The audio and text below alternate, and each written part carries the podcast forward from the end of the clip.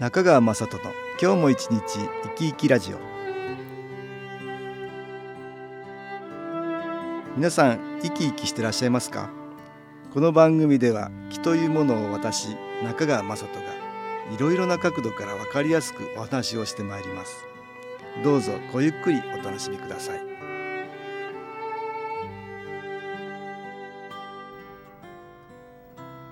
中川雅人の今日も一日生き生きラジオ。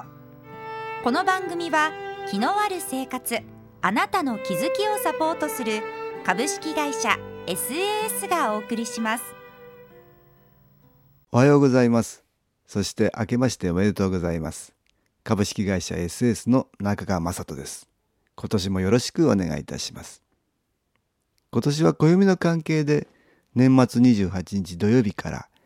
今日いつかまで少々長い年末年始のお休みを取られている方も多かったのではないでしょうか。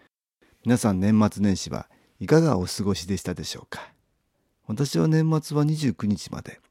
年明けは昨日よっかから気の治療、それをセッションと言っていますが、昨日の大阪から今日は東京で始めています。ところで私はいちがつついたちが誕生日で、せんきゅうひゃくろくじゅういちねんしょうわさんじゅうろくねん生まれですからごじゅうさんさいになりました。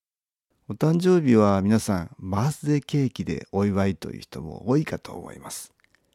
私の場合は昔からみんなが忙しいという理由で、お餅がケーキ代わり、えー、餅のことを英語でライスケーキとは言いますが、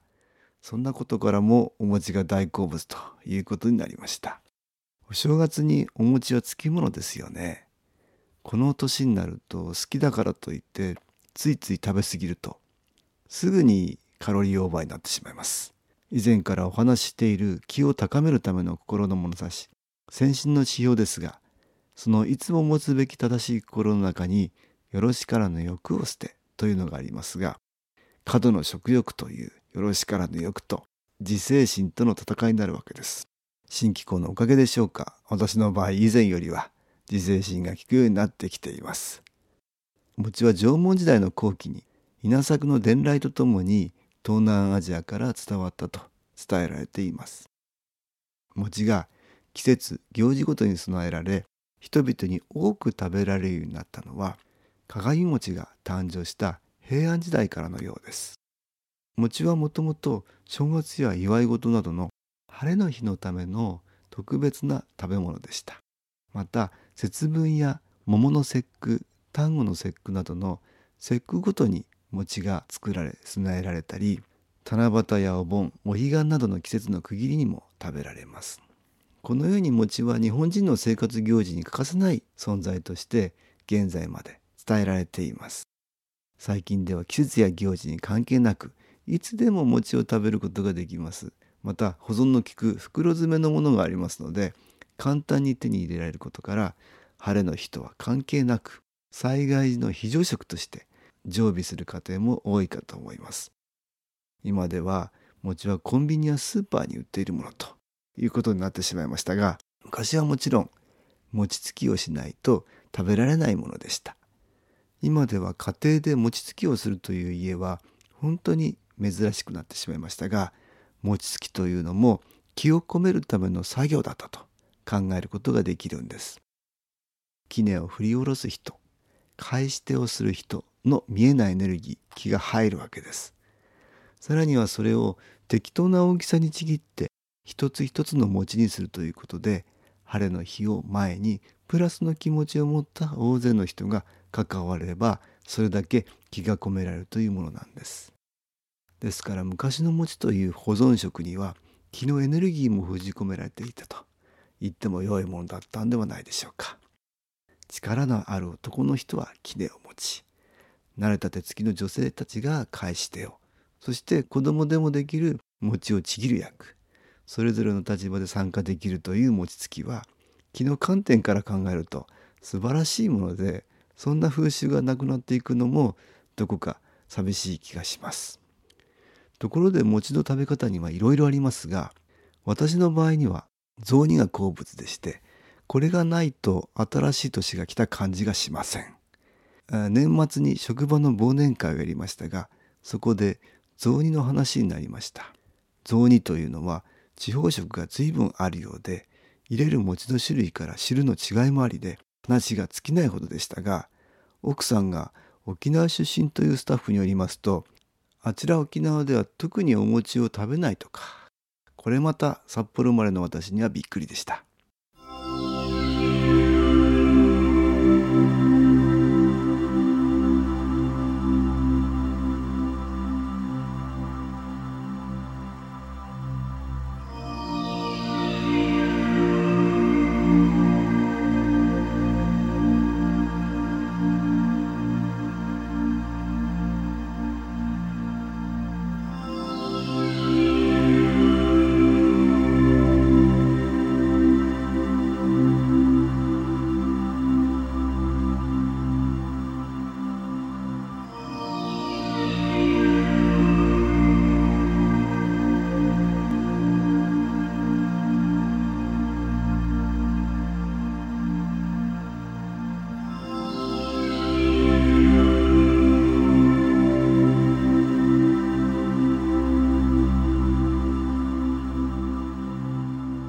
音楽に気を入れた シーディー 音響を聴いていただきました。 エスエス では毎週金曜日、新機構ニュースという エーよんいち 枚程度のニュースを発行しております。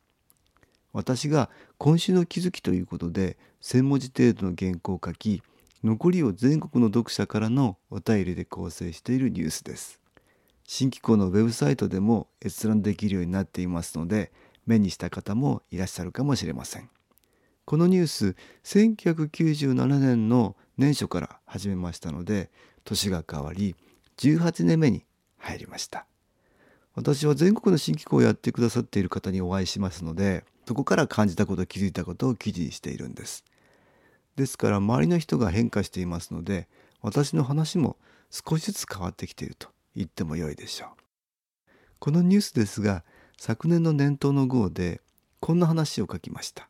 新年がスタートして今年こそはと希望にあふれている方、あるいは日常に変化が感じられず少々気持ちが塞ぎがちになっている方もいらっしゃるかもしれません。そんなふうに文頭に書いたんですね。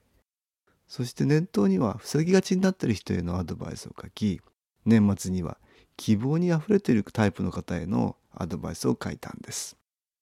ところで皆さんはどちらでしょうか。新年にあたり何か希望が見出せているでしょうか。それとも気持ちが少々塞ぎがちになっているでしょうか。今日はこれについて考えたいと思います。まず、塞ぎがちになる人の場合から、なぜそのような気持ちになってしまうんでしょうか。それは、何かいい変化を漠然と期待して日々過ごしているから、そのような気持ちになりやすくなると思うんです。何も努力していないという小さな罪悪感が自然と心の中に溜まっていき、ふとした時に、心がなんとなく晴れずに、自分の将来さえも悲観的に思えてくるんです。それは一見、いい変化を漠然と期待していることで、楽観的な思考のように見えますが、実はいくつものマイナスの気が積み重なり、その人の行動を制限している状態です。ですから、そのような状態からは早く抜け出した方がいいんです。そのためにはまず、実際に何ができるのか、何を変えたらいいのかを考え、それが分かったら、どんな小さなことでもいいから実行に移してみることです。そして、期待通りの変化が得られなくても、いろいろ試してみるんです。そうしているうちに、気持ちが変わっていることに気づくでしょう。この気持ちが変わるということが一つのポイントなんです。少しでも気持ちが変わるということは、自分の中にあったマイナスが変化し、消えていっているということなんです。でも、これで終わりにしてしまってはいけません。動き始めたなら、自分の中のエネルギーをもっとプラスへと変えていかなければいけません。その小さな積み重ねが、やがて大きなプラスのエネルギーとなり、さらに気づきが起こり、またいいことを思いつき、充実した日々が送れるようになるんです。一方、希望にあふれているって方にも、得意なことと不得意なことのバランスをとって、より不得意なことにチャレンジしてほしいんです。好きなこと、嫌いなこと、得意なこと、苦手なこと、人それぞれいろいろあるでしょう。好きなこと、得意なことだけやって生活していれば、とてもいいように思いますが、なかなかそうはいかないもんです。好きなことはとても楽しいし、いつでもどんなことがあってもやることができます。さらに得意なことはあまり苦労せずに成果を出せるでしょう。しかし、物事にはすべてプラスとマイナスがあるように、このマイナスと思われる嫌いなことや苦手なことに自分を成長させるものが実はたくさん隠れているんです。もしかするとあなたにいい方向に変わってほしくないマイナスの気が存在していて、その影響によって苦手意識を持っているだけなのかもしれません。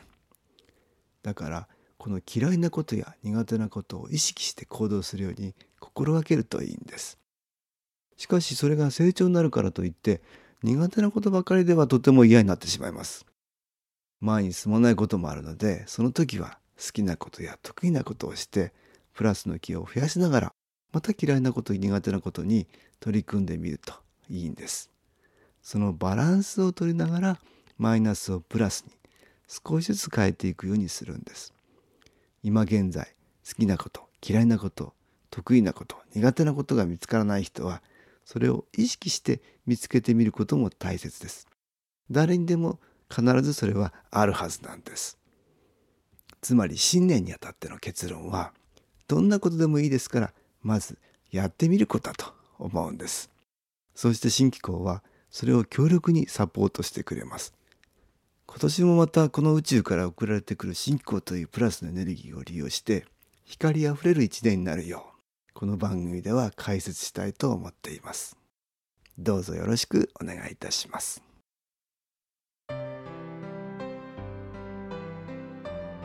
株式会社 エスエス は東京をはじめ札幌、名古屋、大阪、福岡、熊本、沖縄と全国ななかしょで営業しています。私は各地で無料体験会を開催しています。いちがつじゅうよっか火曜日には東京池袋にある私どものセンターで開催します。中川雅人の気のお話と気の体験と題して開催する無料体験会です。新気候というこの気候に興味のある方はぜひご参加ください。ちょっと気候を体験してみたいという方、体の調子が悪い方、ストレスの多い方、運が良くないという方、気が出せるようになる研修講座に興味のある方、